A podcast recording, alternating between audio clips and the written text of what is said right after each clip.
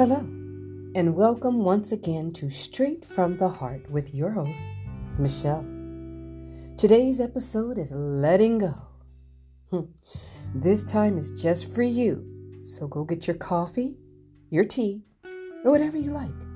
I'll wait till you get back. Oh, you're back. All right then. Pull up a chair. Put your feet up now and let's get started. Whew, letting go is a tough one for many of us. Maybe it was that starry eyed romance you thought would never end, or that special someone left you with no explanation. Maybe they passed away or committed suicide. Or that job you did so well that you loved, and because of someone's lies and backstabbing, you lost your job and then found out they were promoted oh Maybe it was a marriage that ended from a affair, and now you have to see that person in the same city, all cuddled up and hugging your loved one. You try to let go, but reminders are everywhere a person, place, thing, even a smell, always causing a relive moment. It hurts so bad, but you don't know how to let go. Carrying the pain, retelling the story to anyone who'll listen. Can I share my story with you? Thank you. Growing up, I didn't have a dad around. I never knew or heard anything about him. Then a man came into the picture. I was a tiny little three year old. I adored him, stared at him a lot. He always smelled good, like Old Spice. He was big and strong he was in the National Guards. He would take me everywhere, carrying me around, showing me off to his friends. He was my hero, my soon to be stepfather. Then, nothing. I don't know what happened to change his love or like for me. I tried everything to win his approval. As I grew older, much older, I tried even harder. He just didn't like me. I was even told by others what he said. Wow. So many years later, I barely knew him. No connection, no relationship, nothing. I prayed. I even wrote him a letter asking forgiveness for anything I may have done knowingly or unknowingly. No response. I used to hate seeing movies or commercials or even be out and see dads with their daughters laughing and kissing them on their cheek. Then, news that after a long period of remission, from previously having cancer. His cancer was back in full force in his lungs. All I could do was pray. By some divine intervention, my little brother happened to call to tell me his appendix had burst and he was in the hospital. I went to see him, and while I was there, my stepfather called to check on my brother.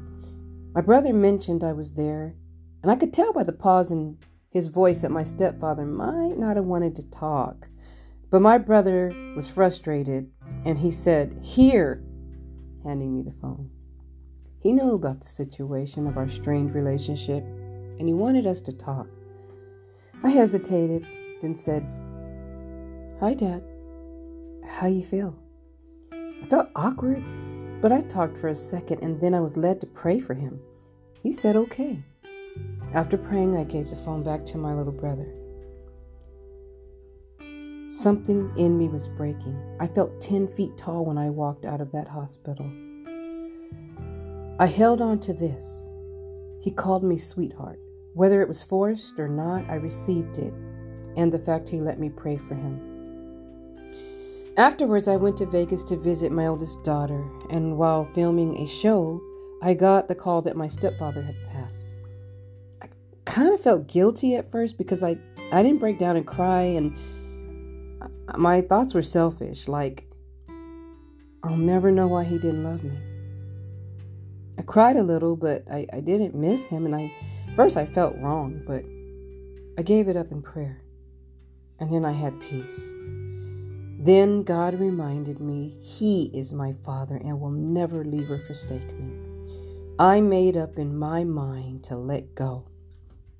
Do I think about my stepfather? Yeah, sometimes, but when negative thoughts come, I've learned to immediately think on good things Think back to when I was tiny and felt safe in his big old arms.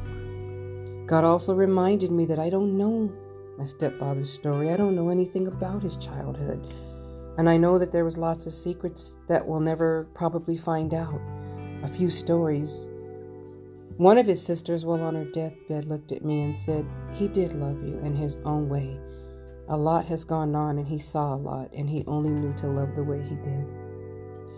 I cannot tell you how to get over something and let go. I hope through my story that you will hear something and that you'll stop allowing yourself to be in bondage of things you have no control over. Take responsibility if you did have a part of a situation, but if you didn't, let them or it go and release you. Stop giving power to something you have no control over. Take back your power. You were the writer of your story. Make it a good ending.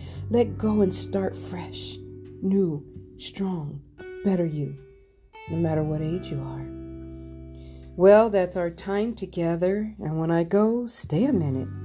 Meditate on what you heard. Go reheat your coffee or tea. Then go get them. This is your life now. Until next time, this is Machelle with Straight from the Heart. Talk soon? Yeah.